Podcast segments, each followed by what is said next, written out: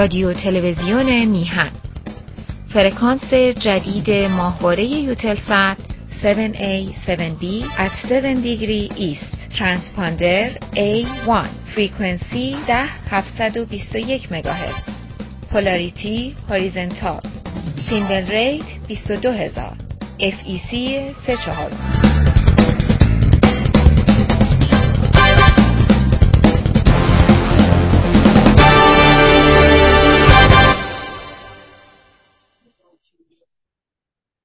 Le monde avec l'entretien des femmes. درود به همه عزیزان. امیدوارم که خوب و تندرست باشید و به هر حال ما هم کار خودمون رو پیش میگیریم و به این ترتیب هستش که در واقع نکاتی رو که میخواستم با شما در میان بگذارم، نکات به نظر من واقعا مهمی هست و از میان این نکات یکی درباره جوانان میخواستم صحبت کنم، جوانان و نقش اونها، آرزوهای اونها.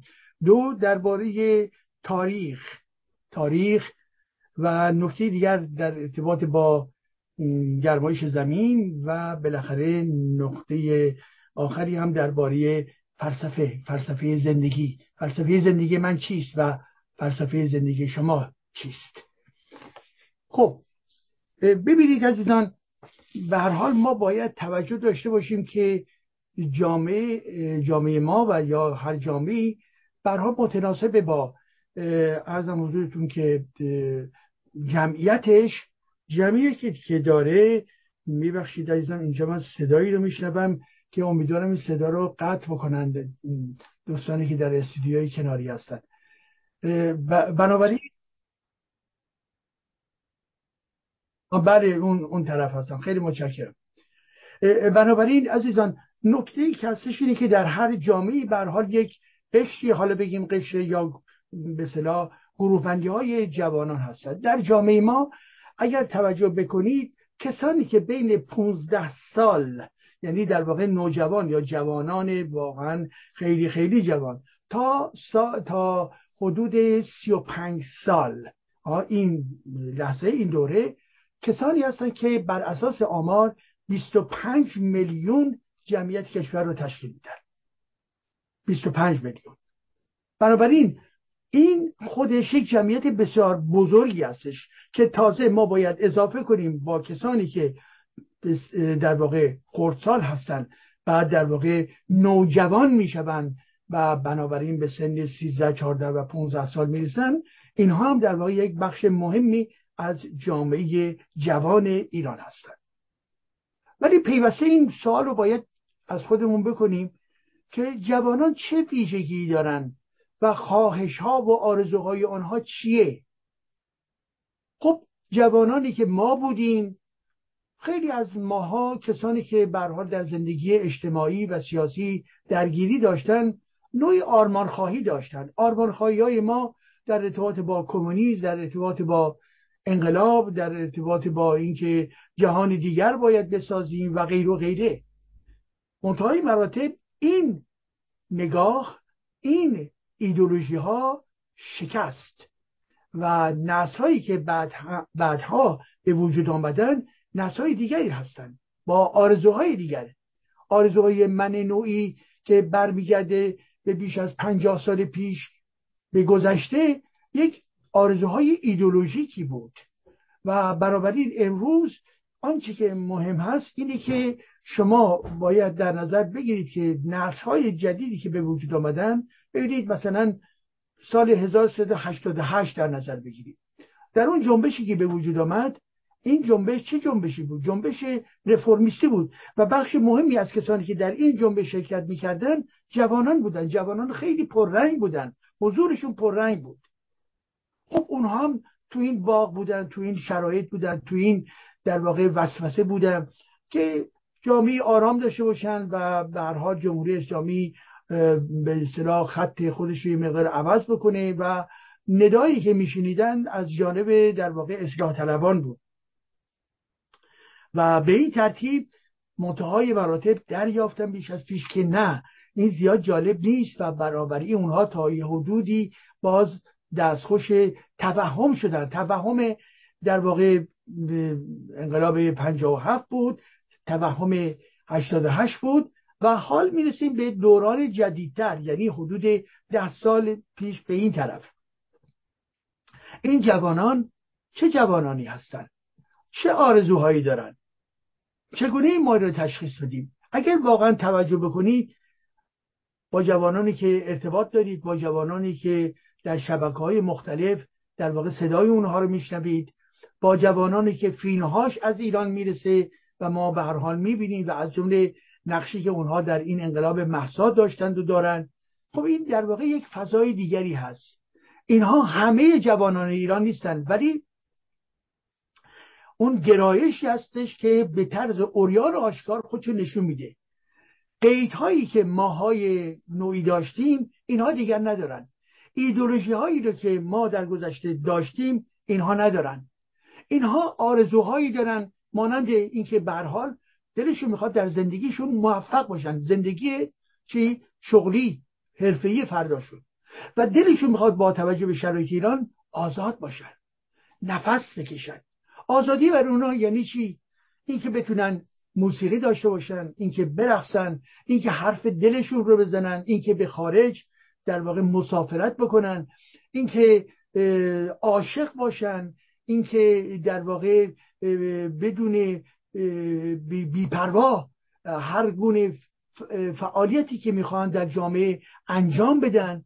یعنی خیلی زندگی عادی در ذهن هستش این گونه خواستا، مانند انسان‌های نرمالی که در کشورهای دیگر، در کشورهای به هر حال پیشرفته دموکراتیک هستند. جوانان اونجا چی میخوان؟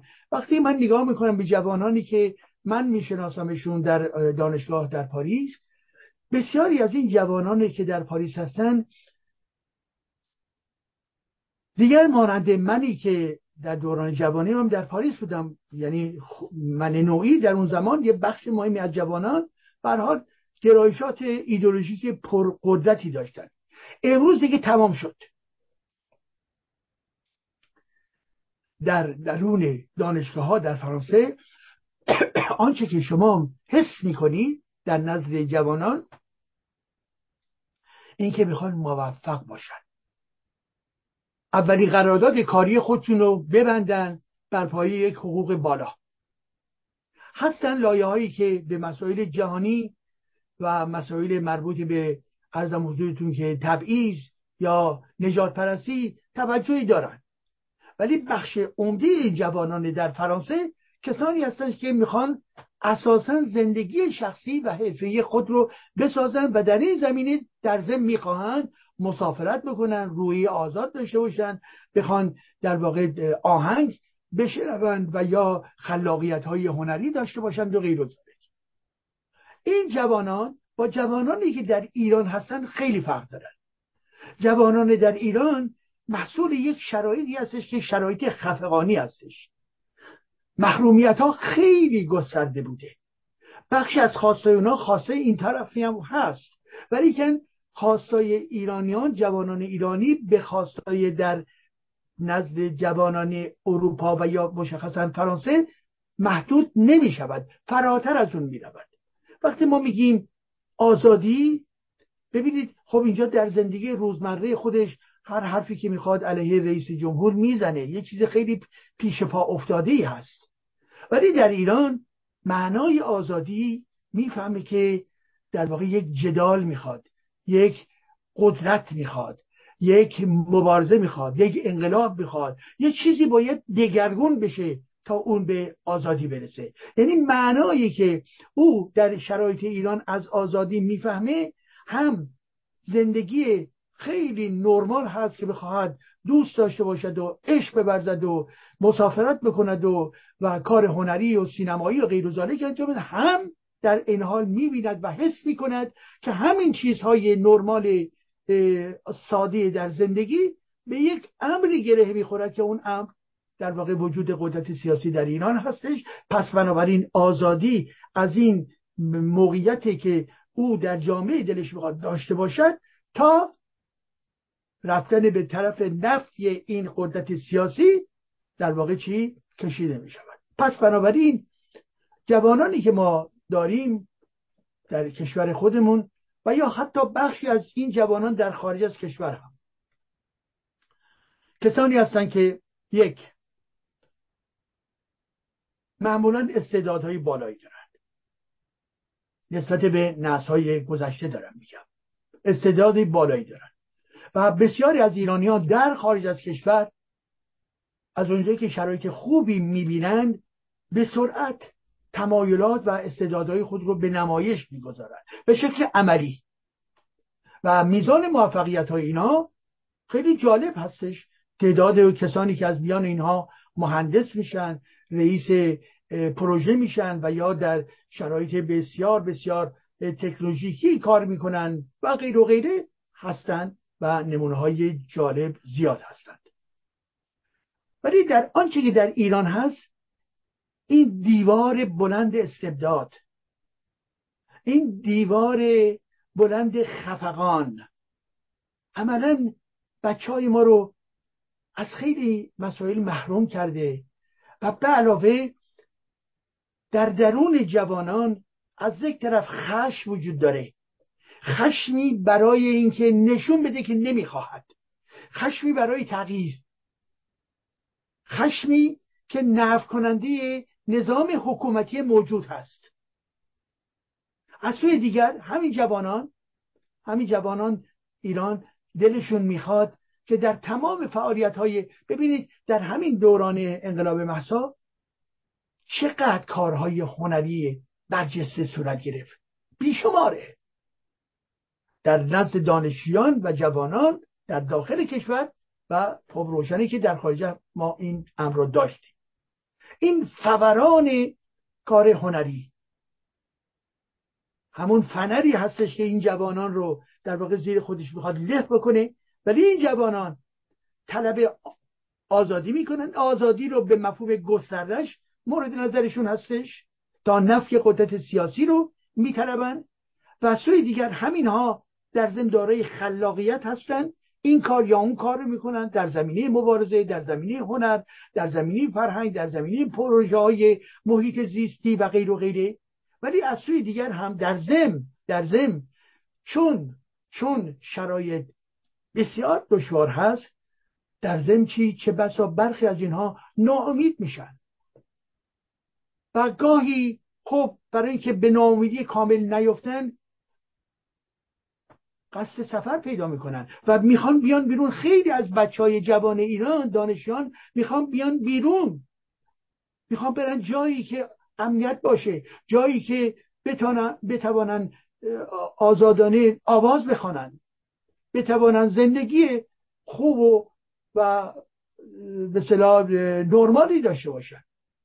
این بچه‌ها در ایران در ضمن از نظر روانی، از نظر روانشناختی، از اونجایی که زیر فشار متعدد هستن، برخیا عملا ناامید میشن، برخیا یأس پیدا میکنن، برخیا چه بسا در شرایط بسیار دشواری خودشون قرار بدن و نوعی با بیکاری و مشکلات دیگر عملا بسازند و این شرایط بد رو برخی از اونها چه بسا حتی به شکل عادی بکنه در زندگی خودش. حالتهای به هر حال مختلفی وجود دارد، ولی به لحاظ تمام موانهای جنبش‌های اجتماعی که اگر نگاه بکنیم و ارتباطی که ما با جوانان ایران داریم، اون دسته از جوانانی که دارای امید هستن خیلی خیلی پررنگ هستن. امید کاری باید بکنه در نگاه خودش، تغییری باید بده، درسی باید بخونه و این درس چون در ایران سرکوب محدودیت وجود داره، خب میگه برم خارج این کار رو بکنم، ولی به عنوان یکی از موتورهای جامعه میخواد عمل بکنه و کرده. شما نگاه کنید در یک سالی که گذشت تعداد انسانهایی که در این تظاهرات ها و راهپیمایی ها شرکت کردن و وارد جدال با حکومت شدن، اکثریتشون همون جوانان بین 14-15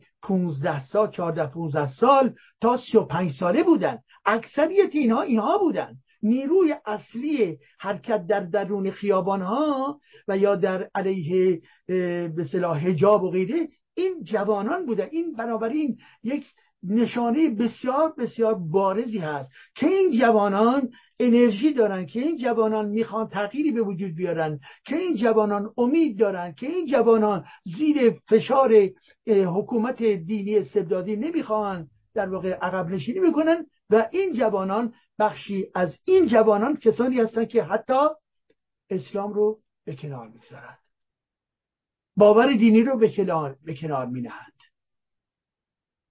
یک مصاحبه خیلی کوتاهی در یکی از این در ایران صورت گرفته بود که همین دیروز من دیدم و یک خانم جوان خبرنگار از جوانان سوال میکنه شما آیا میخواهید، یک دو تا سوال ازشون میکنه، آیا شما حاضرید که با یک فرد در واقع بدون دین ناباور زندگی بکنید، ازدواج بکنید، زندگی بکنید؟ یک سوال دوم این بود که آیا شما می توانید که با یک فردی که در واقع دارای گرایش دینی برحال که بیش حاد، یعنی یکی خشک مؤمنه، با اون چی؟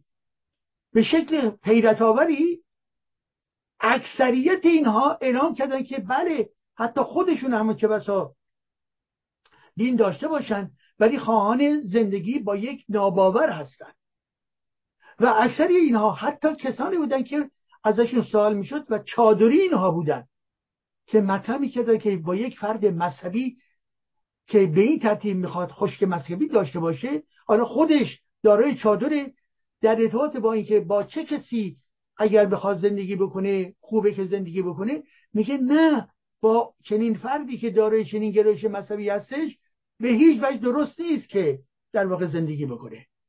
ببینید اینها تمایل‌های جدیدی در درون جامعه ما، اینها رو باید دید.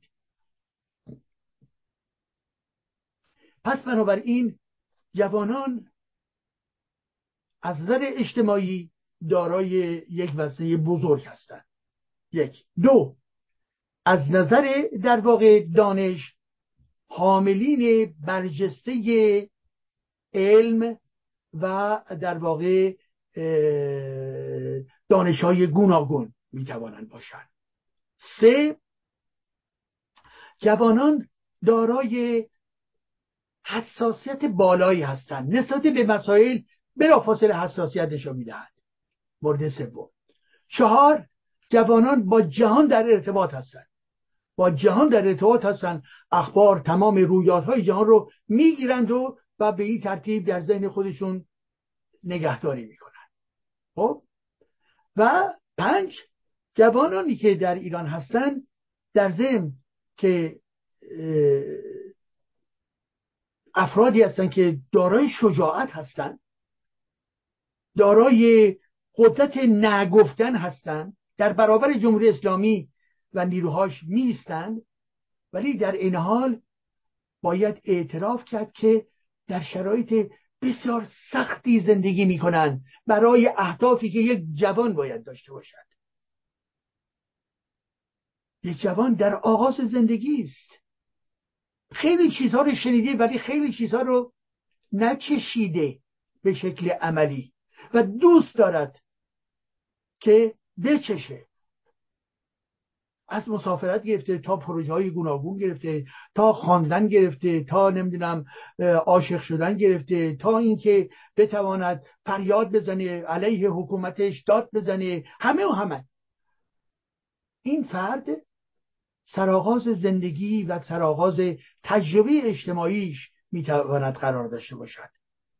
خب به لحاظ سنگلاخ‌هایی که در جامعه وجود دارد، سطحایی که در جامعه وجود دارد، حتما بخش از اینها قدرت این رو دارن که خودشون حفظ بکنن، ولی لایه‌هایی از این جوانان میتونن باشن که دستخوش ناامیدی و یأس میشن. چه کسانی که دارای انرژی مثبت هستند و کار میکنند، پروژه میدارند، و چه کسانی که احتمالاً دستخوش نوعی ناامیدی بشن و یأسی بر اونها غلبه پیدا بکنه. همه این جوانان نیازمند پشتیبانی، نیازمند دلگرمی. حالا واژه پشتیبانی یک کمی سنگین‌تره، چه بسا ازشون سوال بکنید شما پشتیبان میگیم؟ یکی نه من مستقلم، و درستم میگه مستقله، ولی منظور من دلگرمی است. یک خانواده میتواند دلگرمی بدهد، یک دوست میتواند دلگرمی بدهد، و زمانی که شما به کسی دلگرمی میدهید یعنی به اون این حس رو میرسانید که تنها نیست، که کارهایی که انجام داده به درستی کارهای جالبی در ذهن هستند، که زمانی که از خودش یک پروژه جدید یا فداکاری رو نشون میده اونها نیازمند انسانی. این نکته‌ای که دارم خدمتتون عرض میکنم، اونها نیاز به این دارن که بهشون بگید زنده باشید، کار خوبی کردید. انسانها روی دیگر تاثیر میگذارند. شما بخواید دلسرد بکنید، مجموعی از حرفای دلسرد کننده هی ببر تو جامعه، هی تکرار تکرار تکرار تکرار بکن، و ذهنیت هایی هستن که چه بسا این قدرت رو ندارن و اونها در واقع عقب نشینی خواهند کرد. حالا آنکه انسان در انرژی مثبت خودش هست که اونجایی هم که هنوز به توانایی و ظرفیت عملی نرسیده محرکی میشه برای رسیدن. بنابراین جوانان نیازمند دلگرمی هستند. منتها این مراتب، این دلگرمی چیست؟ یعنی یک مفهوم گسترده هستش. دلگرمی میتواند مربوط به دانشگاهی باشد که پروژه بده به اصطلاح دانشجویان، که کمک مالی بکنه به دانشجویان، که یه استاد به اونها راهنمایی درستی انجام بده، و همچنین در غیر از دولت دلگرمی دادن. شما رفیق هستید، به صحبتهای شما او میتواند دقت بکنه و دلگرمی به دست بیاره. همیشه باید توجه داشته باشیم قدرت کلام، قدرت سخن و قدرت روانی سخن روی دیگران. انسان‌های زیادی هستند که چه بسا قدرت مقاومت لازم رو نداشته باشند، یا تا یه حدودی مثلا یک کمی خاموش باشند، یک کمی پسیو باشند و غیر و غیره. شما اگر محیطی داشته باشید که مرتباً اینها رو بمباردمان بکنه در ارتباط با هر گونه کارها و هستی اونها، اینها در واقع به سوی شرایط بدتری حرکت خواهند کرد. متاسفانه جامعه ما یک جامعه هستش که مسئله ناامیدی به طور عموم نسبتاً بالا هست. چرا؟ به خاطر حجم مشکلات، چرا؟ به خاطر اینکه مددکاری های اجتماعی و روانی به اندازه کافی وجود نداره. روانشناس و روانکاوی که مددکار افراد باشه به اندازه کافی وجود نداره. بنابراین بر اساس اخباری که ما میشنویم، بله جامعه ایران در واقع دارای یک نوعی ناامیدی است، ولی علیرغم این ناامیدی بلند میشه در دهان جمهوری اسلامی میزنه. علیرغم این سختی ها باز میآید در خیابان یا مقاومت مدنی میکنه و در برابر حجابانان، یعنی زینبی های مرتجع و کثافت، در برابر اینها میسته، مقاومت میکنه. ببینید اینها طلاییه، اینها ثروت های یک مملکته. این جوانان کسانی هستند که مدیران فردای این جامعه هستند. به هر حال در همه زمینها نقش با آنها خواهد بود. کسانی که دوران بازنشستگی به سن رسیدن، کسانی که سنشون بالاست ولی کم و بیش کار میکنن، خب بله این هست، ولی اون بخشی که جمعیت فعال هست، بخشی از این جمعیت فعال که در بازار کار هست، جوانان هست. نیروی سازنده برای آینده یک کشور جوانان است. ببینید ما به چه راحتی جوانان خودمون رو از دست می‌دهیم.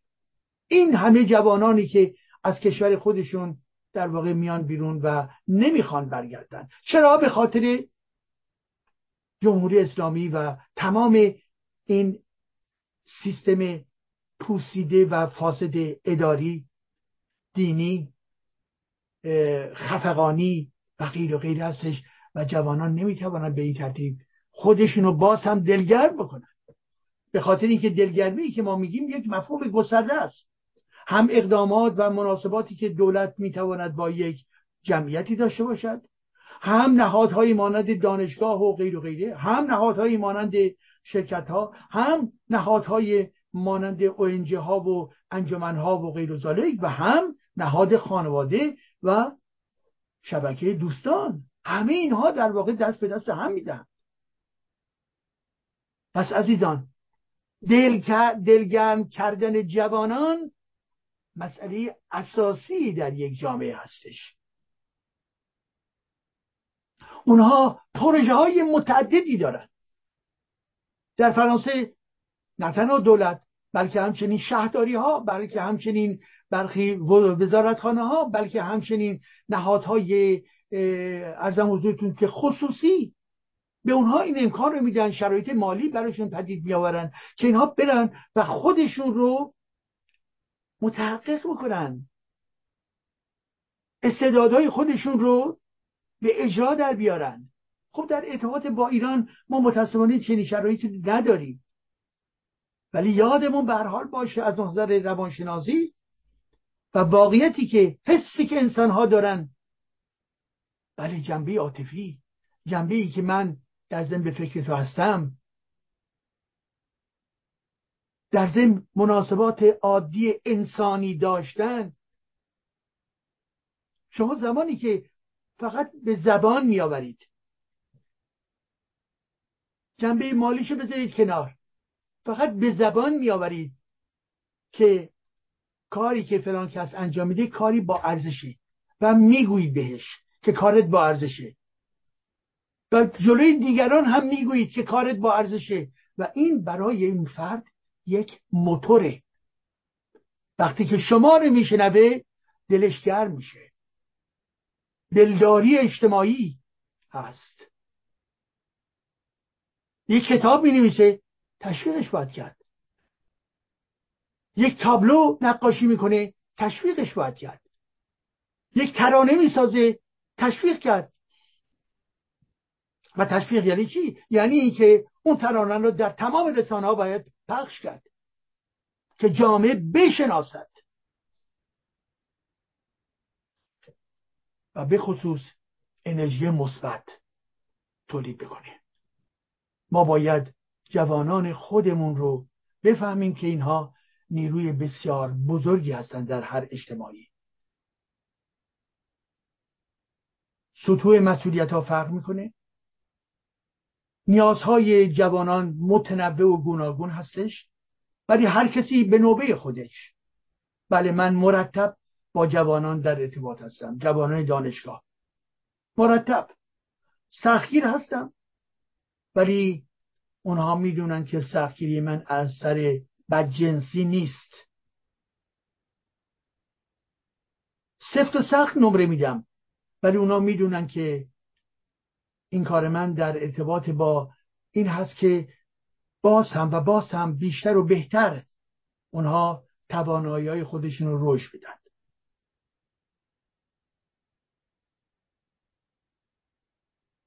الان در فرانسه بخشی از دانشگاه‌ها کارشون آغاز کردن و بخشی از به هر حال کار من هم آغاز شده. وقتی که برنامه‌ها رو برای اون بخش خودم برای دانشجو توضیح میدادم، خب یه سری واکنش اینطوری داشتن که آه چقدر کار باید کرد. نگران نباشید، همون رو نگه دارید به عنوان اهدافی که باید انجام بده، کاری که باید تولید بکنه.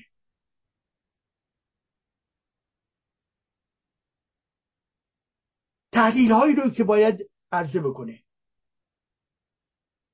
کنفرانس های کوچکی که باید تهیه بکنه و حجم کاری که یک دانشجو باید انجام بده، ولی به مرور اونها درک میکنن که کاری که دارید میکنید برای شکستن نیست، برای قدرت بخشیدن هست. و وقتی میفهمه که قدرتش بالا میره، به شما میگوید، به شما اطلاع میده. مانند همین صبح بود، بله همین صبح بود که چند تا از دانشجوام اومدن و از من تشکر کردن. به چه خاطر؟ به خاطر این که گفتم اینها هدف هستش، این کارها رو باید بکنی، حجم کارتونم زیاد هستش و برای ابراز رضایت خودشون از به اصطلاح درسی که شنیدند اعلام کردن که خوشنود هستن از این درس دادنی که به هر حال در نظر گرفته شده. خب این بنابراین به اونها نیرو میده، اونها رو در یک مسیر سازندگی میسازد، قرار میده. به این ترتیب هستش که اونها تجربه کسب میکنند در برابر شرایط سخت و دشوار. قدرتی رو دارن که فکر بکنن، تصور بکنن، راه رو بجویند، متد داشته باشن که به این ترتیب موفق بشوند. پس بنابراین عزیزان، ایرانیان گرامی، در داخل هستید و یا در خارج هستید، نسبت به جوانان ایران زمین فکر بکنید، توجه بکنید، گفتگو داشته باشید، از پروژه های اونها با اونها صحبت بکنید، نهادهای علمی و ادبی و غیر و ذالک رو در ارتباط با همدیگر قرار بدهید. این امر برای استحکام جامعه بسیار مهم هستش. نکته دیگری که میخواستم با شما در میان بگذارم در ارتباط با عرضم حضورتون که تاریخ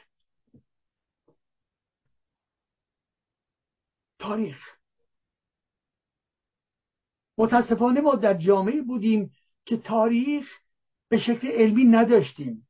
و عزیزان نداشتیم. به خاطر چی؟ به خاطر این که بخشی از تاریخ ما همیشه حذف شده. در زمان پهلوی در واقع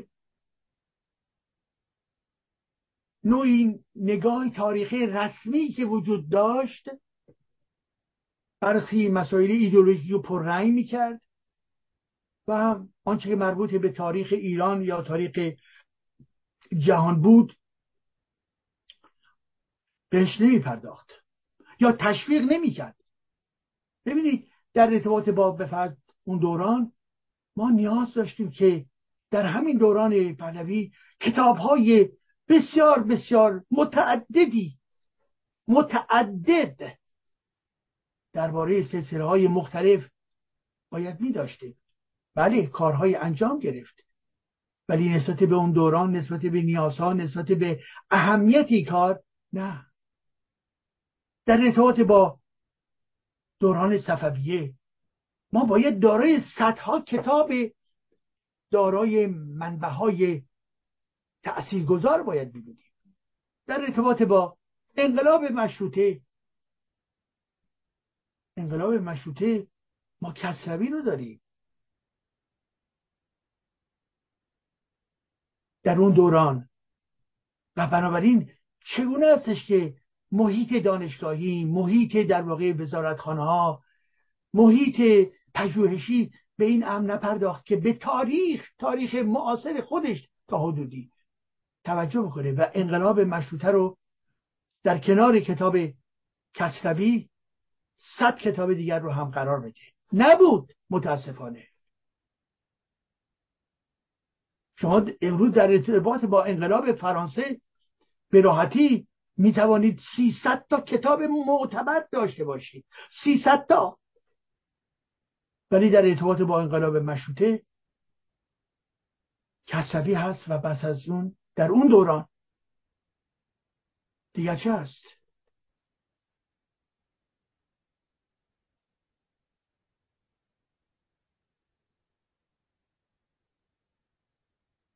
یا در ارتباط با نگاه چپ و مارکسیستی در جامعه. مثلا به فرض موقعی که میخواییم درباره تاریخ هخامنشیان، اشکانیان، ساسانیان، در همه زمینها انتلکتوئل های چپ بودند، انتلکتوئل های دانشگاهی بودند، ولی اینها اون زمین هایی بود که ممنوعه بود، خوب نبود، بد بود، سفارش نمیشد. به چه خاطر؟ به خاطری که فکر میکردن که اگر تاریخ رو بخونید، تاریخ به معنای تایید نوع نظام سیاسی است. این نوع عقب افتادگی و نوع تنگ نظری فکری است. بنابراین تاریخ نیازمند متد، نیازمند بودجه هستش، نیازمند محیط دانشگاهی هستش، نیازمند سیاست‌های حمایتی هستش، نیازمند وجود گفتگو و جریان فکری در میان مکتب‌های گوناگون که به تاریخ نگاه می‌کنن هست. تاریخ نویسی رو باید فهمید، آموزش داد. ولی تاریخ بیهقی هم ما داریم که خیلی دارای ارزش است، ولی چنین کتاب هایی که خوشبختانه در گذشته به وجود آمدن، در همین دوران 200-300 سال اخیر چنین تاریخ هایی در واقع کم بودن. چرا کم بودن؟ بی توجه نسبت به تاریخه. تاریخ در واقع به عنوان یک رشته برجسته مهم تلقی نشد. همون گونه که فلسفه، همون گونه که جامعه شناسی و غیره. البته آمدن دستورد دیگری زدن و گفتن که شریعت همان فلسفه است. شریعت همان فلسفه هستش و گفتن ببینید بعد ما فلسفه داریم و شریعت رو به جای فلسفه نشان دادن. خب یک تقلب بود.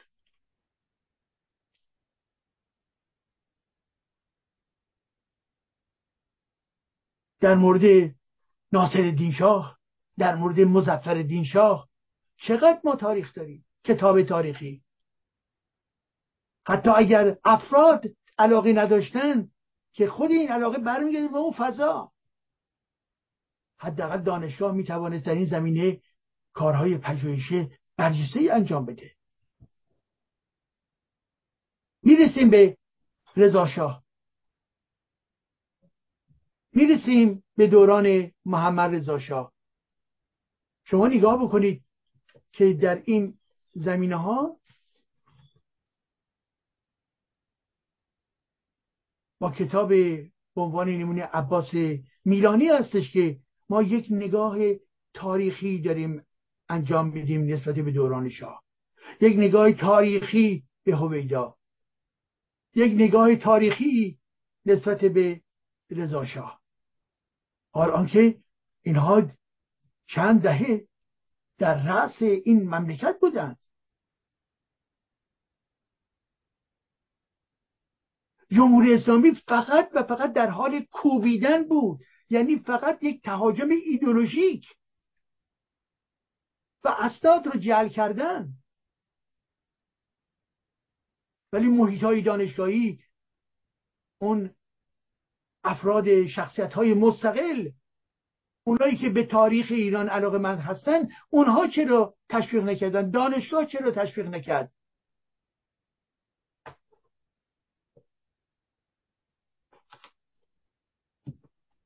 شما بدون تاریخ گمگشته هستید عزیزان، بدون تاریخ گمگشته هستید. تاریخ متدولوژی داره. تاریخ و تاریخ نویسی شرطهای متعددی داره. بودجه میخواد، کادر دانشگاهی میخواد، پرسشگری لازم هست،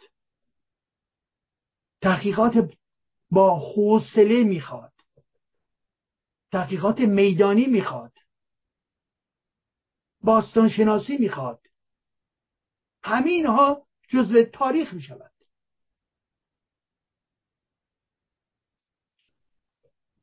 ولی به اندازه کافی ما به تاریخ توجه نکردیم و بنابراین امروز جامعه ما یکی از جوامعی هستش که در زمینه فکر تاریخی، نقد تاریخی در واقع قوی نیست. قوی نیست.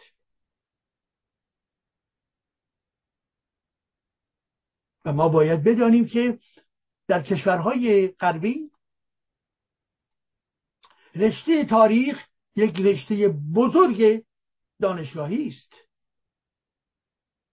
با شخصیت‌های برجسته، با کتاب‌های بسیار متنوع، با جایگاه بسیار برجسته در درون دانشکده‌ها و استادان بزرگ، نه اینکه اون فردی که از سر ایدئولوژی مارکسیستی یا از سر ایدئولوژی پادشاهی خواهی یا از سر ایدئولوژی دینی میخواهد به تاریخ برخورد کنند. نه، اینها نمیتوانند به تاریخ نگاه علمی داشته باشند.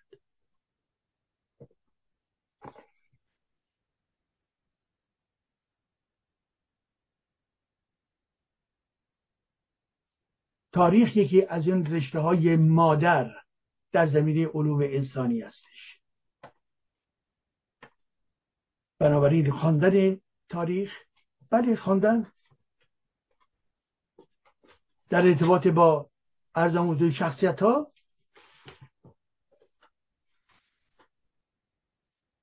در مورد شخصیت‌ها شناختن کوروش، داریوش، شناختن یعقوب لیث،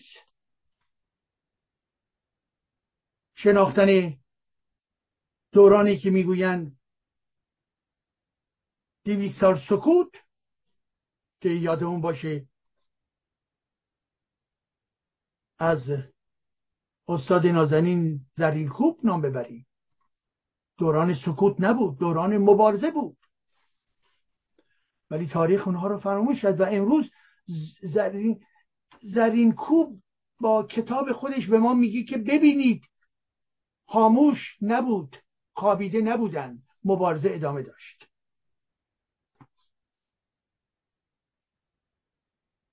و همچنین آنچه که مربوط به واقعا کتاب جدی درباره رضا شاه در زمینه مربوط به امیر کبیر، اینها برجستگان این کشور بودند. چرا ما خاموش باقی ماندیم؟ و وقتی که ما از شکوفایی دانشگاه صحبت میکنیم، از شکوفایی علم صحبت میکنیم، یعنی اینکه چقدر تولید داره دانشگاه. جدیت یک دانشگاه، کیفیت یک دانشگاه به چی برمیگرده؟ میزان تحقیقاتش، رابطهش با مراکز تحقیقی در جهان.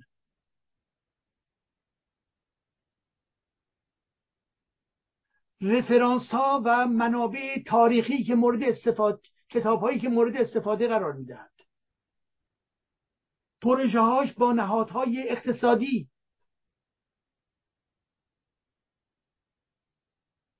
کیفیت استادانش.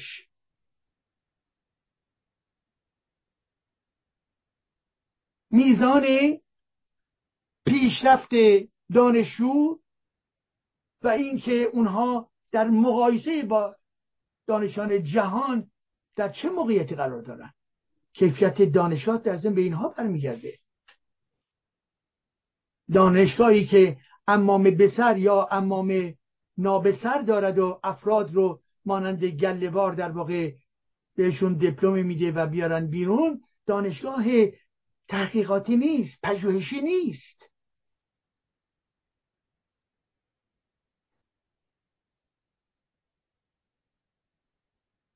فردی که میخواد در یک زمینه تحقیق بکنه میگه نه نکنید.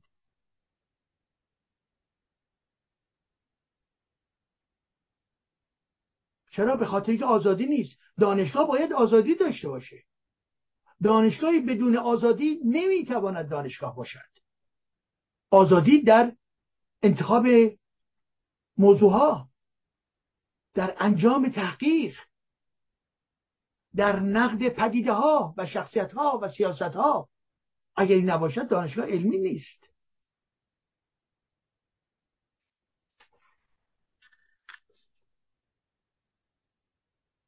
بله، به هر حال این در این زمینه البته با جمهوری اسلامی عزیزان خودمون میدانیم که هیچ گونه امیدی نیست.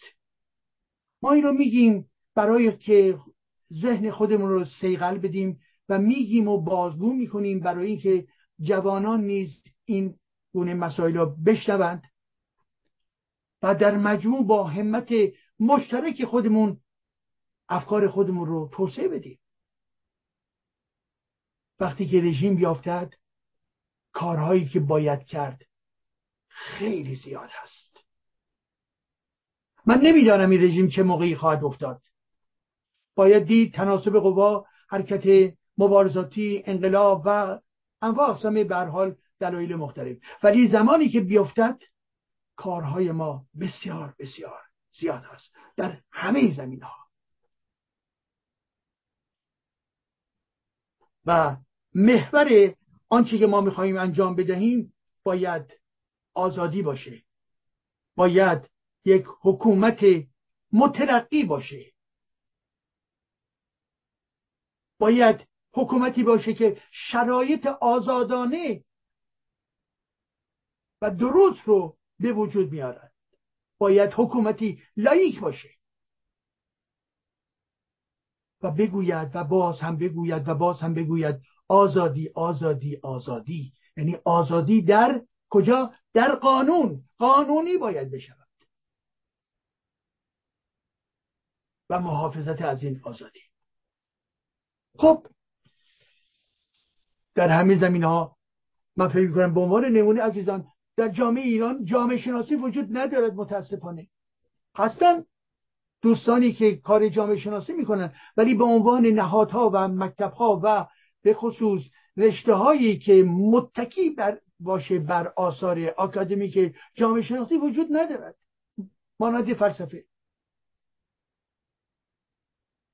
به این ترتیب جامعه شناسی که اگر نتواند راجع به مذهب تحلیل بده، اگر نتواند راجع به قدرت سیاسی تحلیل بده، اگر نتواند راجع به فساد تحلیل بده، این آزادی برای جامعه شناسی نیست و بنابراین جامعه شناسی نمیتواند وجود داشته باشد. جامعه شناسی با ممنوعیت ها ساخته نمی شود.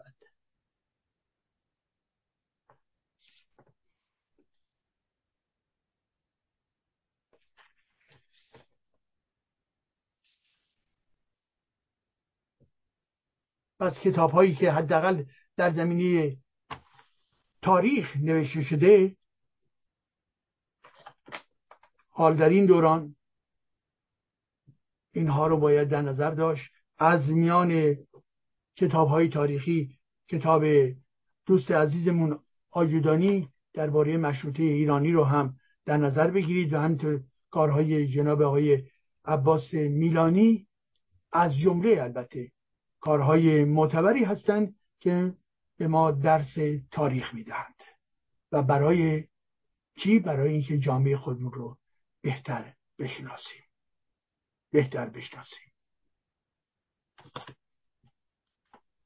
نکته دیگه‌ای که میخواستم با شما در میان بگذارم عزیزان، مسئله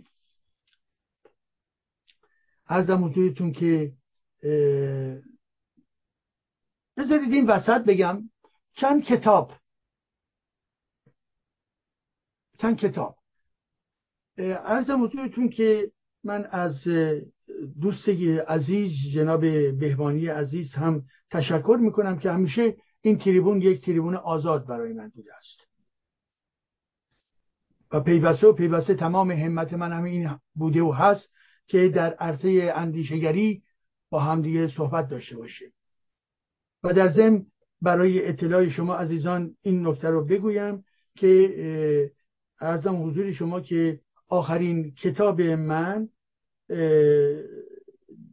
به دنبال کتاب‌های پیشین.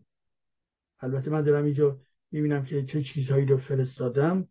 بله، کتاب‌های پیشینی که تا به حال منتشر کرده بودم در این سال‌های اخیر، خاطرتون هست، نمیدانم هست یا نه، ولی به هر حال اندیشه ورزی‌ها در زمینه‌های جامعه شناسی، فلسفه و محیط زیست و یک کتاب قطور 700 صفحه‌ای هستش. نواندیشان دینی و در واقع عرضم حضورتون که نواندیشان دینی، روشنگری یا تاریک اندیشی که اینها نوعی در واقع هنر شیادی دارن. میبخشید عزیزان من و اگر این چه صحبت میکنم، ولی دیگر پس از 44 سال باز به ما میگویند که بله اسلامشون دارای یک در واقع چیز خوب و خوشگلی هست، این جز شیادی چیز دیگری نمیتواند باشد. به قرآنشون میگن نباید حمله بکنید و انتقاد بکنید، زیرا قادر نیستید شما این کار رو بکنید، و به خاطر اینکه هرمونیتی که اونها میگوید نه، این در واقع نوع شیادی هست، تبهکاری هست. به این ترتیب در اینجا الان میبینید از جمله 4 کتابی که در اینجا داره معرفی میشه، همین گونه که در صفحه تلویزیون میبینید، بنابراین اندیشه ورزی ها، نواندیشی دینی، بعد بررسی تاریخی، هرمنوتیک و جامعه شناسی قرآن که میگویم که چرا قرآن در طی 400 سال نوشته شد و در زمان عباسیان به اصطلاح به پایان رسید، و همچنین کتاب دیگرم در ارتباط با جامعه شناسی آسیب ها و در واقع آسیب هایی که در جامعه و برش ها و شکست ها که در جامعه وجود داره در زمین های گوناگون مانند قدرت سیاسی، تحلیل قدرت سیاسی، تحلیل فساد در جامعه، تحلیل جمعیت از نظر جمعیت شناسی، دموگرافی و پدیده‌های بسیار مهم. این هم در واقع در کنار این کتاب باز کتاب دیگه ای رو منتشر کردم در واقع چند ماه پیش تحت عنوان در واقع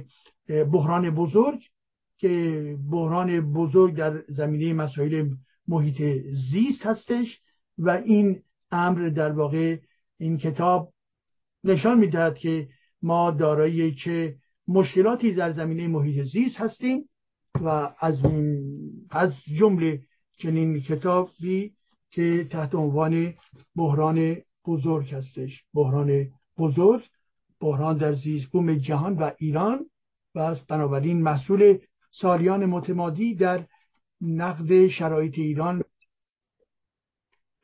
و در این زمینه هستش که در واقع این کتاب تحلیل میکنه تمام جنبه در واقع تفکر زیست بومگرایی رو در عرصه فلسفی، در عرصه اقتصادی، در عرصه در واقع فرهنگی و در عرصه سیاسی، اینها هم نیز مورد توجه قرار گرفته، و همچنین میرسه به چالش‌های کنونی در جهان، گرمایش زمین، و همچنین میرسه بخش مهمی از این کتاب در ارتباط با دردهای محیط زیست ایران است، زخم‌های بزرگ محیط زیست ایران، رودخانه‌هایی که خشک شدند، دریاچه‌هایی که نابود شدند، جنگل‌هایی که زخمی شدند،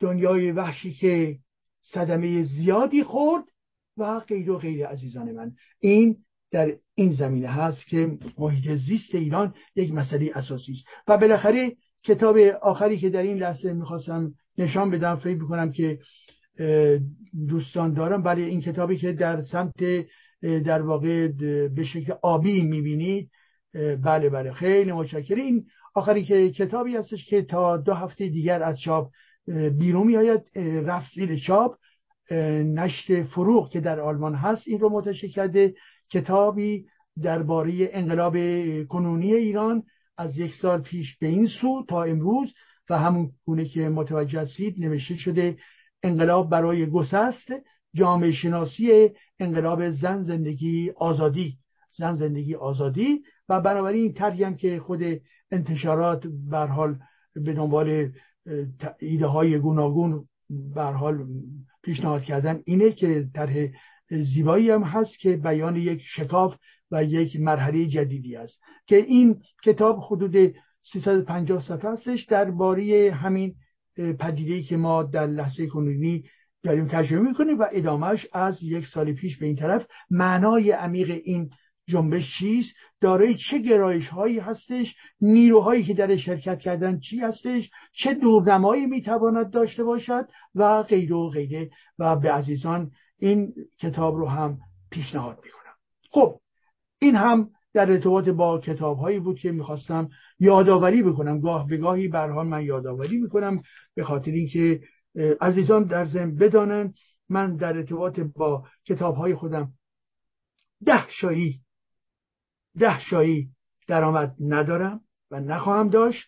این آنچه که مربوط به این کتاب هستش یه بخشی که به هر حال حقوق خود ناشر هست و بقیهش در واقع این افراد به راحتی گفتم و باز هم میگویم به تمام نهادهای حقوق بشری، نهادهای مربوط به محیط زیست در ایران میتوانند هر گونه به هر حال درآمدی که داشته باشن به اونها اختصاص بدهند. بنابراین من فقط کارم نوشتن هستش و عشقم پخش کردن ایده هستش و امیدم در این هست که شما عزیزان چنین کتاب‌هایی رو مطالعه بفرمایید. سپاسگزار از توجه شما در این زمینه نیز هستم. خب ولی حال بپردازیم به نکته دیگر عزیزان. به دنبال این بخش میانی نکات دیگری که میخواستم با شما در میان بگذارم، بله گفتم چی؟ گفتم عرضم حضورتون که فلسفه اندیشه ورزی، این رو میگویم به خاطری که ما مطالبی رو که فکر میکنیم که مهم هست باید بگوییم و تکرار بکنیم. تکرار مسائل اساسی خسته کننده نیست بلکه پرورش یک فکر و پرورش یک فرهنگه. به این ترتیب این پرسش اساسی است. فلسفه و فلسفه ورزی، اندیشه ورزی در زندگی من و شما. برای این بخش در ضمن یک این برخی از جنبه های این مطلب رو در کتاب اندیشه ورزی ها در اونجا نیز آوردم.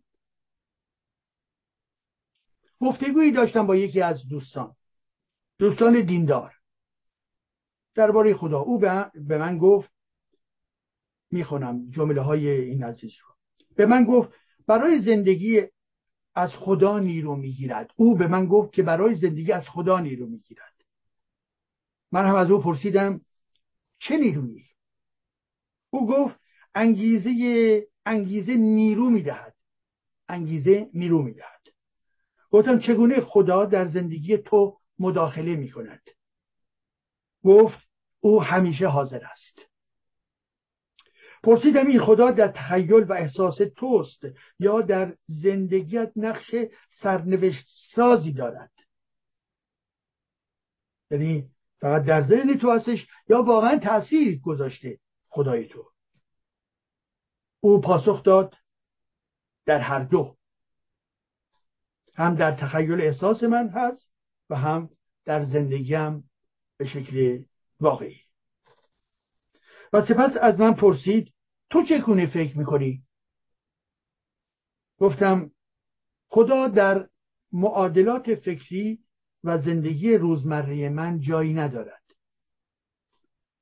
افزون بر این من برای زندگی کردن نیازمند خدا نیستم. انسان در طول تاریخ با زشتی و سختی و مرگ همراه بوده و در این لحظات به فکر خدا هم بوده. در لحظه شادمانی با زمین و مردم در می‌آمیزد و در چنین لحظه خدا محو می‌شود یا کمسو می‌شود. ولی در لحظه مرگ اغلب اوقات در لحظه مرگ در لحظه درد خدا دوباره با قدرت وارد زندگی آدم ها می شوند. و یا وقتی که سن بالا می رود و احساس این استش که خب دوران پایانی هست، اون خدایی هم که عقب رفته بود دوباره برمی گرده، پشت پنجره منتظره ظاهرا.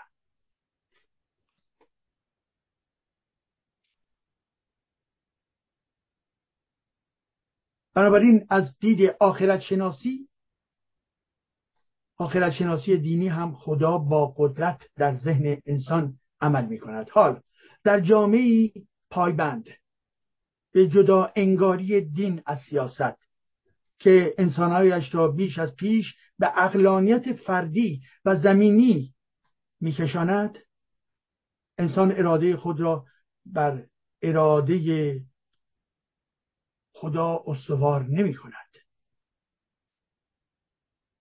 و همه مردمان این گونه به ناباوری رسیده، ولی در ضمن این ناباوری را در ذهن خودشون پرورش می دهند. خدای اونها کماکان در اونجا واسطاده و پرسش میکنه یا به شکل شک و تردید در ذهن او منعکس می شود، ولی این فرد خود رو چه بسا در مسیر جدیدی قرار داده و چشمک های خدا رو دیگر نمیخواهد ببیند.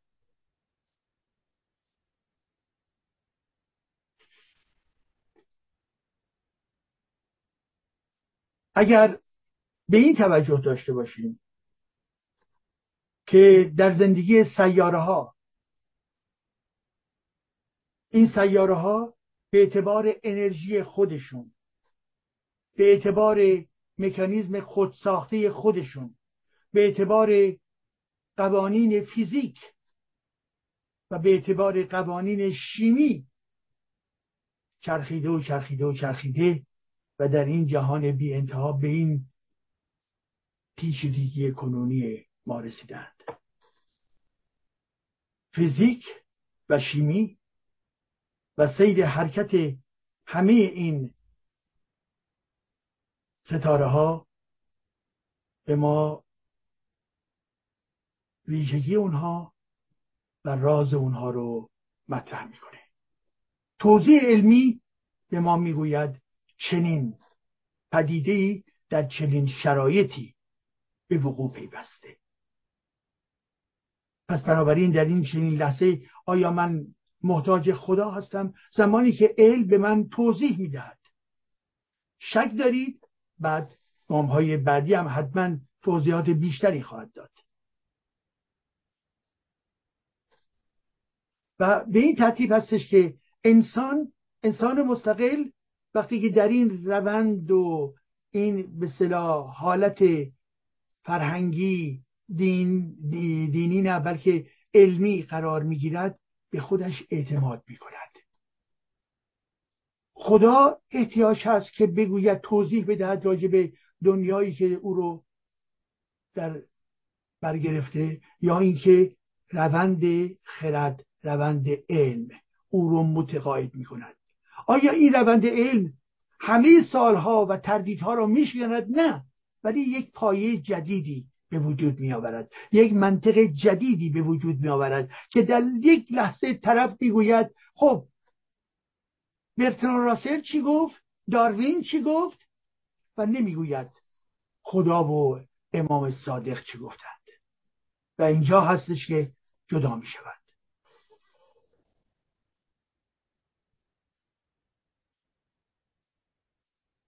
پس به این دوست گفتم ببینید من نیازمند خدا برای زندگی خودم نیستم. اندیشه مهم هست، فکر کردن، تحقیق کردن، کتاب خواندن. شما میگویید که این خدا در احساس و در تجربه شما میآید. کدام احساس؟ این احساس چگونه پا گرفته؟ و در تجربه عملی خدای شما کجاست؟ تجربه عملی کوش کجاست؟ به موقعیت شغلی برجسته‌ای رسیدید، کجا خدا آمد که به شما کمک بکند؟ از یک کشور به کشور دیگری می روید. کجا خدا آمد که به شما کمک بکند؟ کسی رو می بینید عاشق می شوید. شرایط پیرامونی شما، شرایط اجتماعی شما هست و این خدا کجاست که دو فرد را عاشق یکدیگر بکند؟ یک غذای لذیذ شما بپا می کنید، آماده می کنید، خورشت بادمجون، خورشت کرفس، قرمه سبزی یا هر چیز دیگه ای که به شما لذت میده. کجا خدا هست که این کار رو در تجربه به شما کمک کرده باشد؟ و وقتی که خانم مقبلی در رأس یک هیئت علمی ناسا قرار میگیره و زیر نظر او در واقع به آسمان پرتاب می شود، اونجا هم خدای شما کجاست؟ ساختمان می سازید، خدای شما کجاست؟ پشت ماشین سوار می شوید، خدای شما کجاست؟ شما اگر نتوانید برونید متوقف شدید. این برمیگرده به مهارت شما. و به این دوست عزیز گفتم ببینید شاید خدای شما موهوم باشد. حتما موهومه، زیرا واقعیتی نداره، ولی شما یک موهوم رو تبدیل به یک قدرت کردید و وقتی که اون رو تبدیل به قدرت میکنید خود رو به نقطه صفر میکشانید. این قدرت رو بر خودتون نگه دارید. بگویید من، بگویید من. و علاوه در زندگی ما، بله، ما به خرد اتکا می کنیم، به علم، به گفتگو، به فلسفه، به رابطه بین انسان ها، مناسبات اجتماعی و غیر و غیره. و در طی این مسیر پیچیده هست که معنای زندگی رو خودمون برای خودمون تعریف می کنیم یا در مقابله با دیگران تعریفش میکنیم.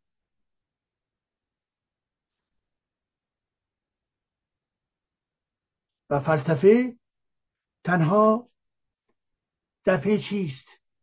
فلسفه‌ای که شما میخوانید در پی این هستش که معنای زندگی رو برای شما توضیح بده، مطابق با نظر خودتون، مطابق با اون نگاهی رو که میخوانید.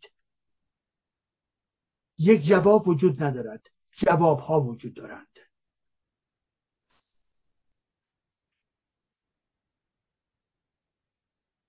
لوک فری، فیلسوف زنده فرانسه، میگوید فلسفه تنها در پی معنای زندگی است. من 40 سال سپری کردم تا این تعریف را پیدا کنم و این برایم بسیار مهم است. نظریه‌ای که من از آن پشتیبانی می‌کنم این است که تمام فلسفه‌های بزرگ جهان بدون استثنا و حتی فلسفه‌های ماده باور اصل رهایی هستند. چرا رهایی؟ به خاطر اینکه از یک نظام بندگی دینی جدا می‌شوید و به هر چی که متنبه هست فکر می‌کنید. او ادامه می‌دهد تنها تفاوت با دین رو اگر مقایسه بکنیم، دین شما را می‌بندد، جواب از پیش ساخته‌ای دارد.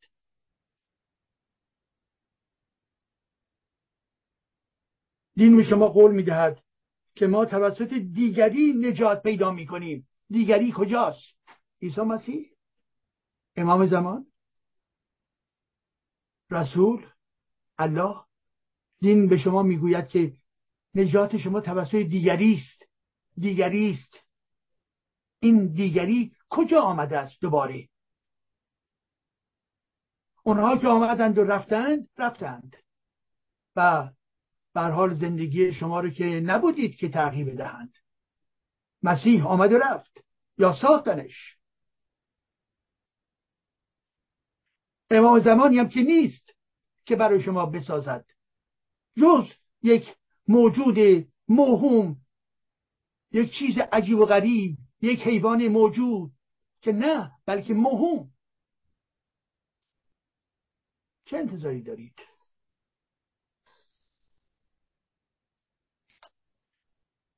و شمایی که به قول او بنابراین میگوید که بله، دین قول میدهد که ما توسط کسی دیگری نجات پیدا میکنیم، ما میخواهیم از یک بدبختی و یا خطر نجات پیدا کنیم. چیزی که بیش از هر چیز در ما ترس میآفریند مرگ است، یعنی مرگی که ما رو به طرف دین و خدا میکشاند. هدفی که فلسفه دارد چیرگی بر ترس است و رها شدن از مرگ است. و به این ترتیب باید گفت بله، ما دارای نوعی تیره بختی داریم. گذشته و آینده ما، گذشته دیگر در دست ما نیست و آینده دوره و نمیدانیم در اون چه خواهد بود و ما بین گذشته و آینده در کشاکش هستیم. تیکایی را از این گذشته میگیریم، میخواهیم برای آینده خود پروژه‌ای بسازیم، ولی اون تیکا به کار امروز ما برای آینده نمی آید. باید گام به گام، لحظه به لحظه فکر بکنیم، تلاش بکنیم، بسازیم. همین الان باید بسازیم و برای بعد پایه هایش را تنظیم بکنیم.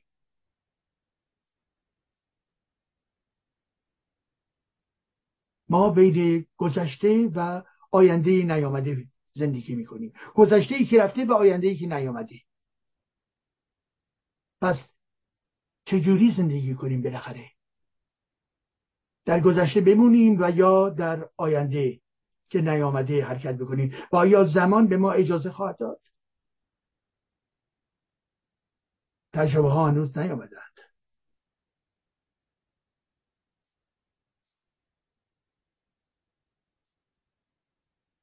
و بنابراین تنها چیزی که ارزش دارد، لوکری این نکته رو میگه، و بنابراین از اونجایی که گذشته آینده از آن ما نیست، به هر حال در لحظه کنونی.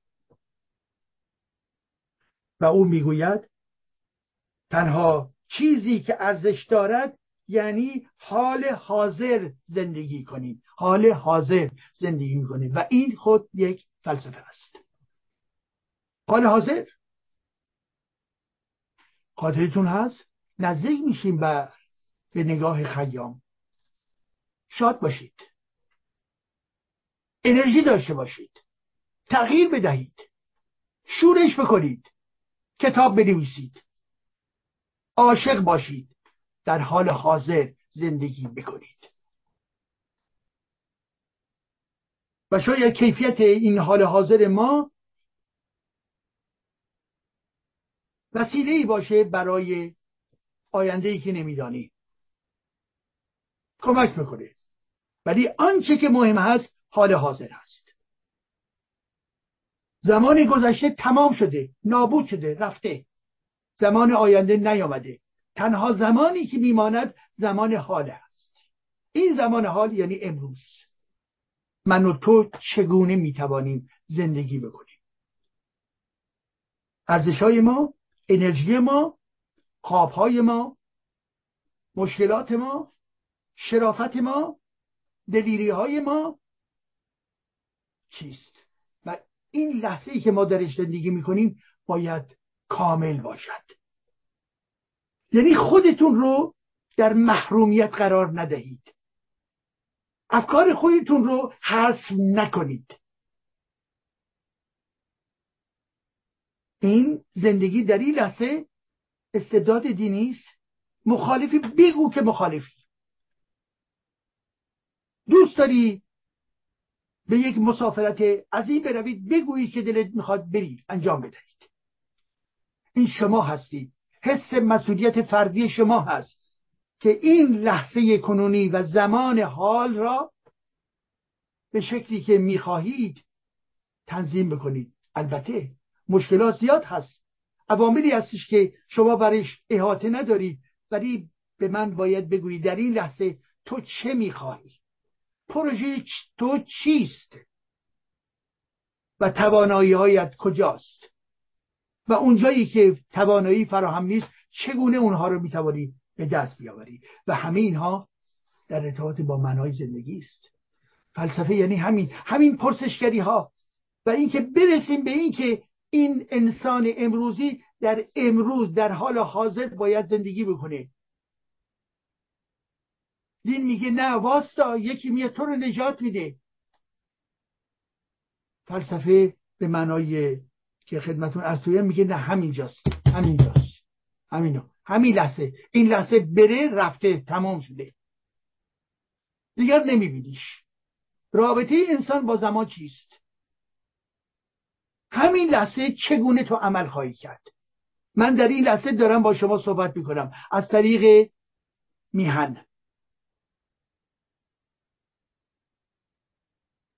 در گذشته این واقعیت من نبود، در آینده این واقعیت من نخواهد بود. این لحظه است. من نمیدانم فردا چه کار خواهم کرد. پس لحظه واقعی، لحظه ای که زنده است، لحظه ای که پرمعناست، همین لحظه کنونی است که تو میتوانی قدرت خود رو نشان بدهی.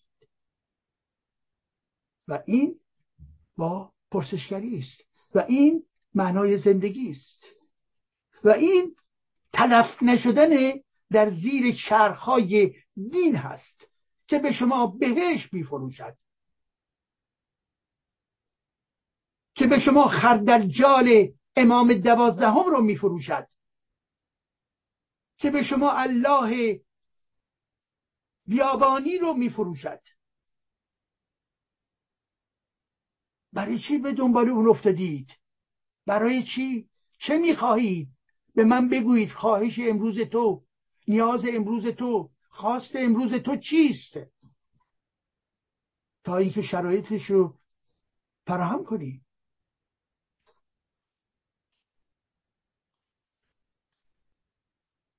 شما میخواهید به دین بروید که امنیت خودتون رو مهیا بکنید، چرا که از مرگ میترسید. خب دین که برای شما نمیتواند کاری بکند، پس بیا خودت کاری بکن که از مرگ کمتر هراس داشته باشی. هراس داشتن، ترسیدن، بله یک ویژگی در ذهن انسان ها هستش، پس بسن نفی اون نیست. ولی دین شما رو به ترس بزرگتری حل میدهد. وقتی که میایید رو خودتون، قدرت خودتون، پرسشگری خودتون، عناصر پاسخهای علمی برای خودتون، آرامشتون بیشتر هست، آرامشتون و رابطتون آرامتره با پدیدهایی که مانند مرگ در ذهن ما آمد و شد شاید بکنه. ولی وقتی که درگیر هستید، خود اون ایده مرگ هم به عقب رانده می شود. این دین هست که شما رو به مرگ دعوت میکنه، نزدیک میکنه، میگه اینجاست، بترس. وقتی که شما در این زمان که زمان حال هست به این توجه میکنید، از درون همین زمان حال تلاش میکنید، بنابراین از ایده مرگ خارج میشوید. و وقتی از ایده مرگ خارج میشوید، یک روندی هست برای تسلط بر شخصیت خودتان، بر رشد خردگرایی در نزد خودتان. و این بیان دانایی است.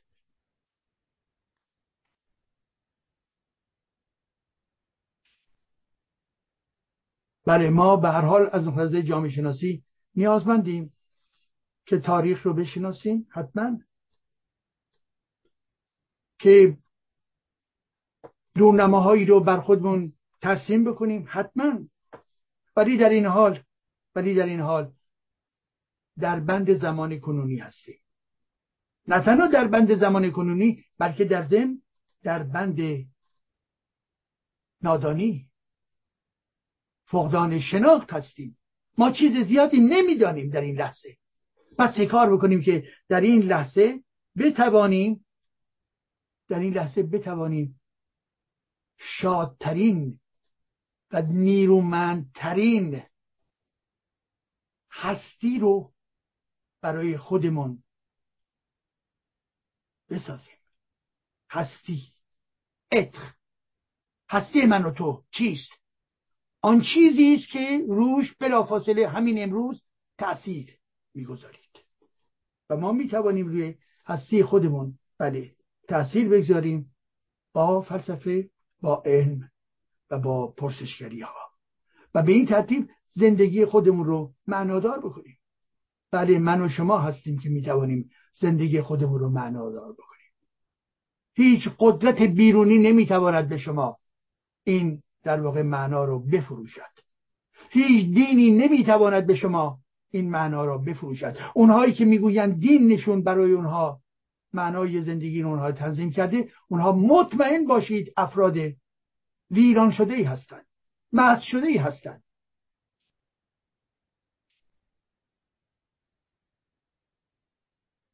در از خود بیگانگی عمیق قرار دارند. آنها نمیدانند که در مست شدگی قرار دارند.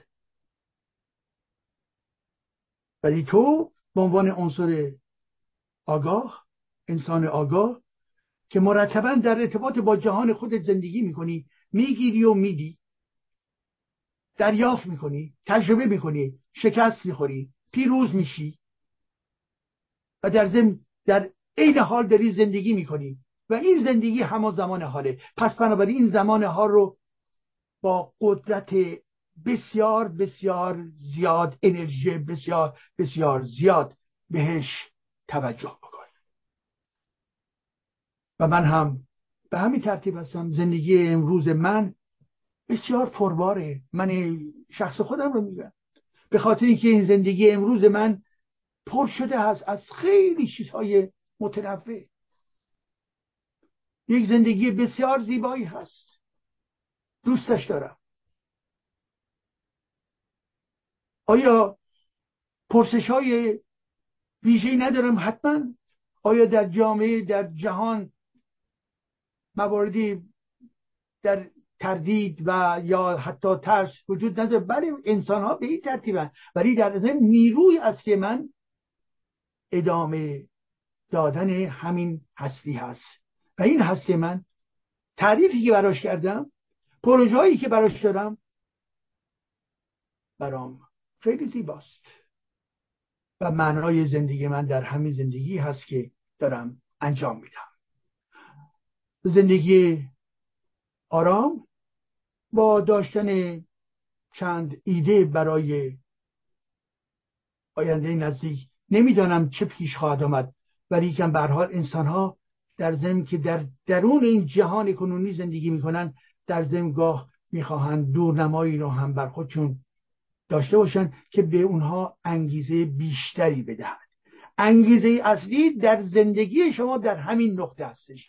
پس این زندگی باید شاداب، این زندگی باید پرقدرت، این زندگی باید دارای ریشه‌های گسترده و امکان برای لذت از این زندگی باشد.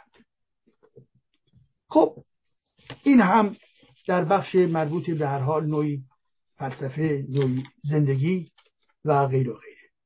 و بالاخره نکته آخر رو هم که میخواستم با شما در میان بگذارم، بله ببینید عزیزان،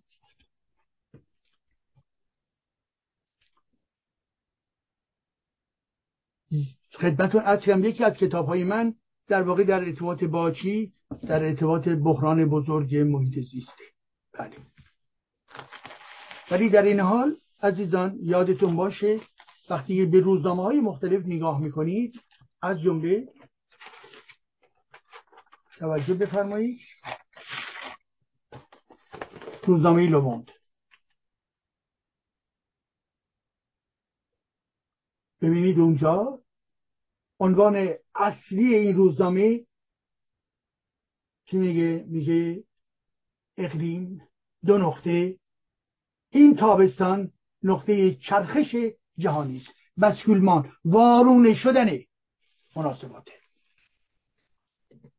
و چرا؟ به خاطر اینکه تأکید میکنه که چرا این لحظه ما با رویدادهای بسیار بسیار سهمگینی مواجه شدیم. مانند چی؟ مانند آتش‌سوزی ها، مانند گرمایش، مانند بیابان، رشد بیابان، بیابانزایی، مانند طوفان، سیلاب ها و غیره و غیره. چرا؟ بحث اصلی این است که چرا؟ و وقتی که اینها رو ردیف می کنند، آمارگیری می کنند، متوجه می شویم که از حدود تا اونجایی که آمار هست به فرض از 2 قرن پیش، 1 قرن پیش به این ترتیب، هر چقدر که ما جلوتر آمدیم در واقع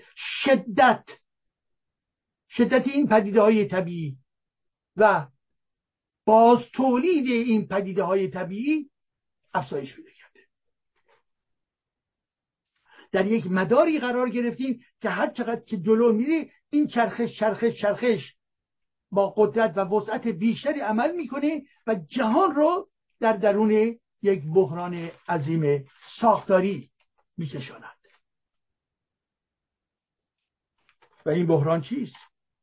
بحران گرمایش زمین است.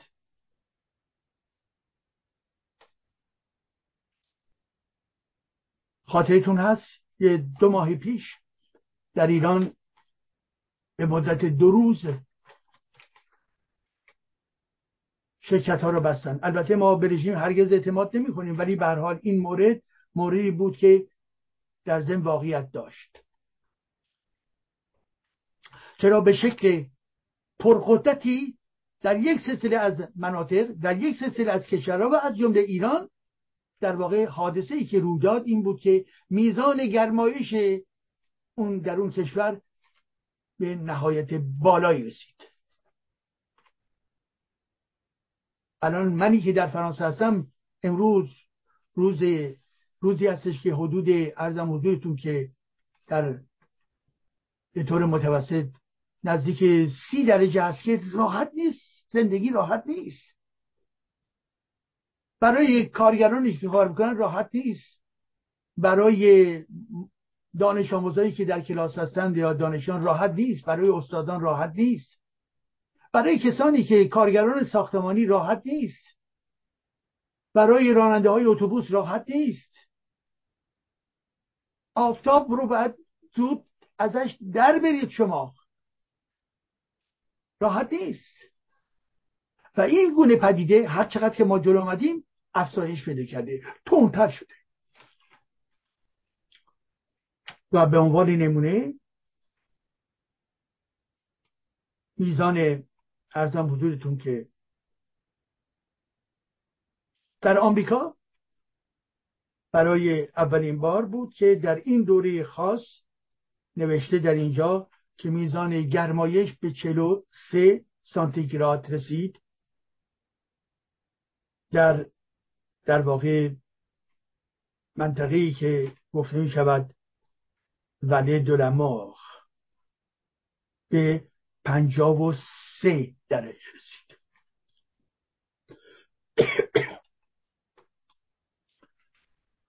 در فرانسه به راحتی به 43 درجه رسید. 43 درجه.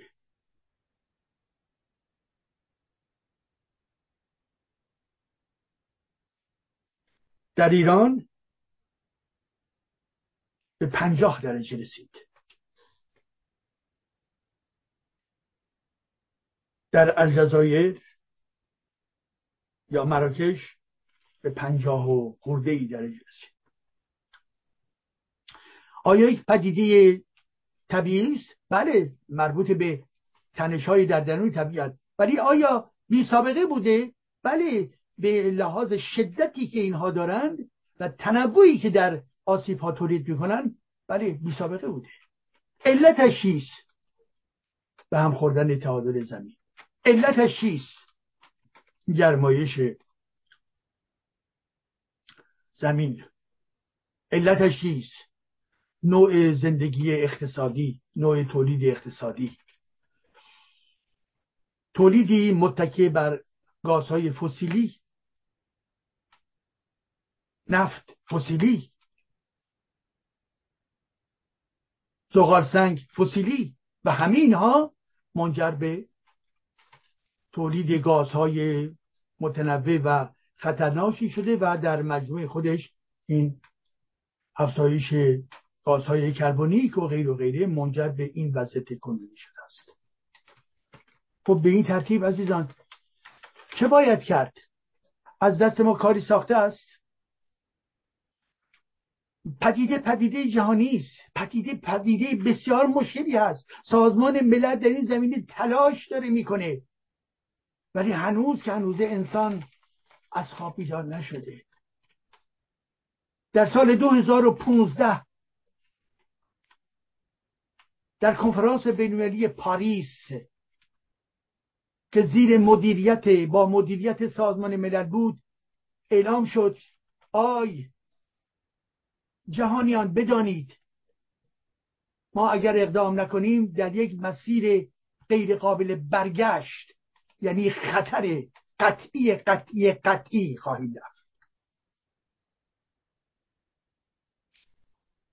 و از همه کشورها به خصوص کشورهای ثروتمند خواستند که 100 میلیارد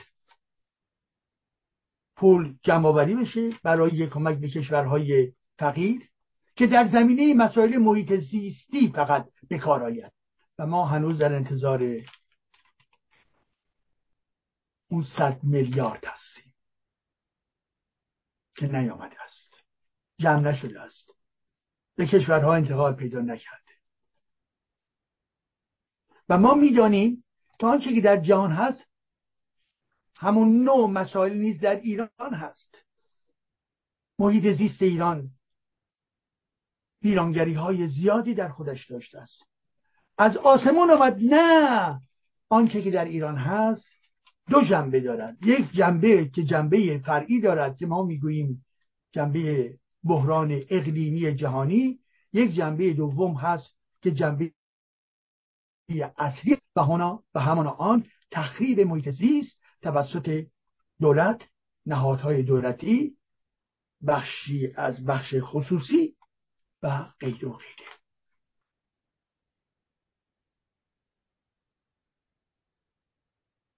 عزیزان بدون محیط زیست مگه شما می توانید زندگی بکنید؟ نه. زندگی یعنی چی؟ آب، خاک، هوا، خود انسان ها، پروانه ها، زنبورهای عسل، گل، گیاه، جنگل ها، دریاچه ها، همه اینها یعنی زندگی. وقتی که اینها منهدم می شود برابری دیگر بیش از پیش شما به نفس می افتید. جامعه به مشکلات بی سابقه می افتد. برابری این رژیمی هستش که تخریب کرده و بیش از حدی که خرابی های ناشی یا ویرانگری ناشی از بحران جهانی باشد، رژیم ایران تخریب، ویران، تخریب، ویران، آلوده، آلوده کرده است. به این ترتیب رژیمی ضد زن بیاسو مسلماً، ولی ضد زمین هست، ضد زندگی، ضد گیاه، ضد حیوانها. دنیای وحش ایران رو در واقع به دیگران کرایه میدهد، پولها رو به جیب میزنند تا اینکه افراد از کشورهای دیگر و از جمله کشورهای عربی خلیج فارس بیایند و شکار مجانی بکنند، حیوانهای ما رو بگیرند و لذت فردی خودشون رو سیراب بکنند. دریاچه ارومیه ما رو کشتند. هامون بلوچستان ما رو به سه تیکه تبدیل کردند. زاینده رود رو قتل عام کردند. گاوخونی رو منهدم کردند و غیره. داستان تراژدی ما هستش. به این ترتیب عزیزان، دوستان، روشنفکران، سیاستمداران، وقتی که برنامه‌های خود رو در نظر می‌گیرید، برنامه‌های شما بدون درک عمیق محیط زیست یا زیست بوم، مطمئن باشید فاقد ارزش هست.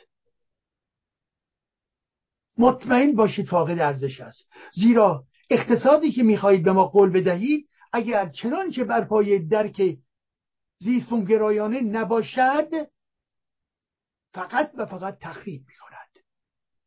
وزارت فرهنگی شما فردا محیط زیست رو نمی‌دانید، وزارت کشاورزی هستید شما فردا محیط زیست رو نمی‌دانید، معلم و دانشگاهی هستید محیط زیست رو نمی‌دانید، همه شما وضعتون درامه.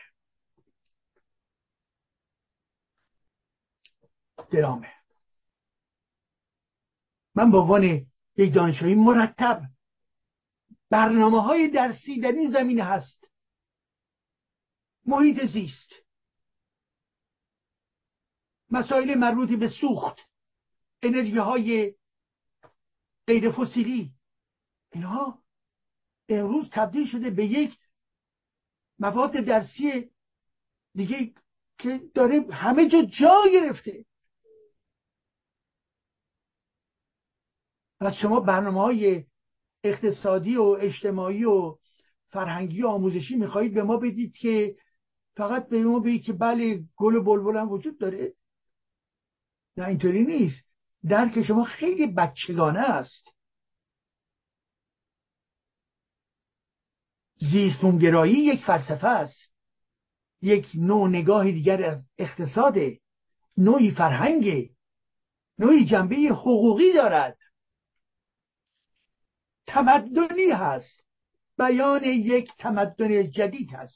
عزیزان، ما در دوره دردناک ترانزیشن، یعنی این دوران انتقالی داریم زندگی میکنیم در مقیاس جهانی.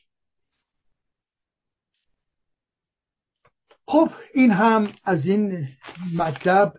بنابراین دیگر عزیزان بریم به طرف پایان، و پایان داستان ما این هستش که به هر حال در این روزها اقدام‌های گوناگونی در خارج از کشور صورت می‌گیره برای تظاهرات علیه جمهوری اسلامی، برای حساس کردن مردمان کشورهای دیگر که در کشورهایی که هستیم، و برای اینکه دلگرمی برای ایرانیان به وجود بیاورند و ایرانیانی قدرت تمرکز داشته باشند که علیه جمهوری اسلامی فریاد بزنند که این رژیم فاسد است، که این رژیم جانی است، که این رژیم ضد زن هست، که این رژیم قاتل محیط زیست است. بله، ما باید به کار خودمون ادامه بدهیم. و من خواهش من این هستش که هر کجا که هستید، در شهرهای و کشورهای گوناگون و از جمله در فرانسه و پاریس و به هر حال هر جایی که هستید، به قرارهایی که تنظیم شده، قرارهای مشترک جمعی هرچه گسترده‌تر،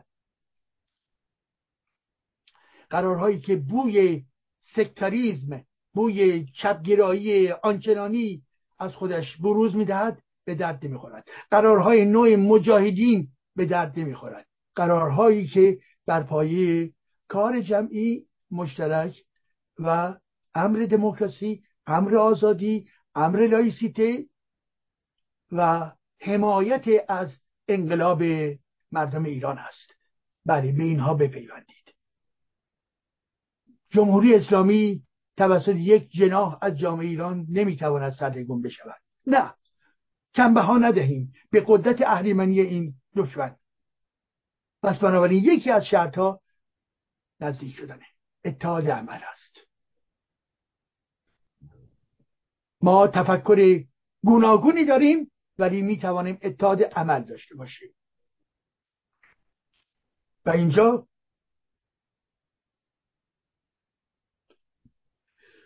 اتحاد عمل نه برای ساختن به اصطلاح دولت‌های عجیب و غریبی که در خارج میگویند باید ساخت، اینها در واقع نسنجیده است، بلکه اتحاد عمل در این حالی که میتوانیم بحث بکنیم، اختلاف نظرها را ببینیم، ولی جدال نکنید، فحاشی نکنیم، ناسزا نگوییم، فضا را آلوده نسازیم، آرام، متین، متمدن.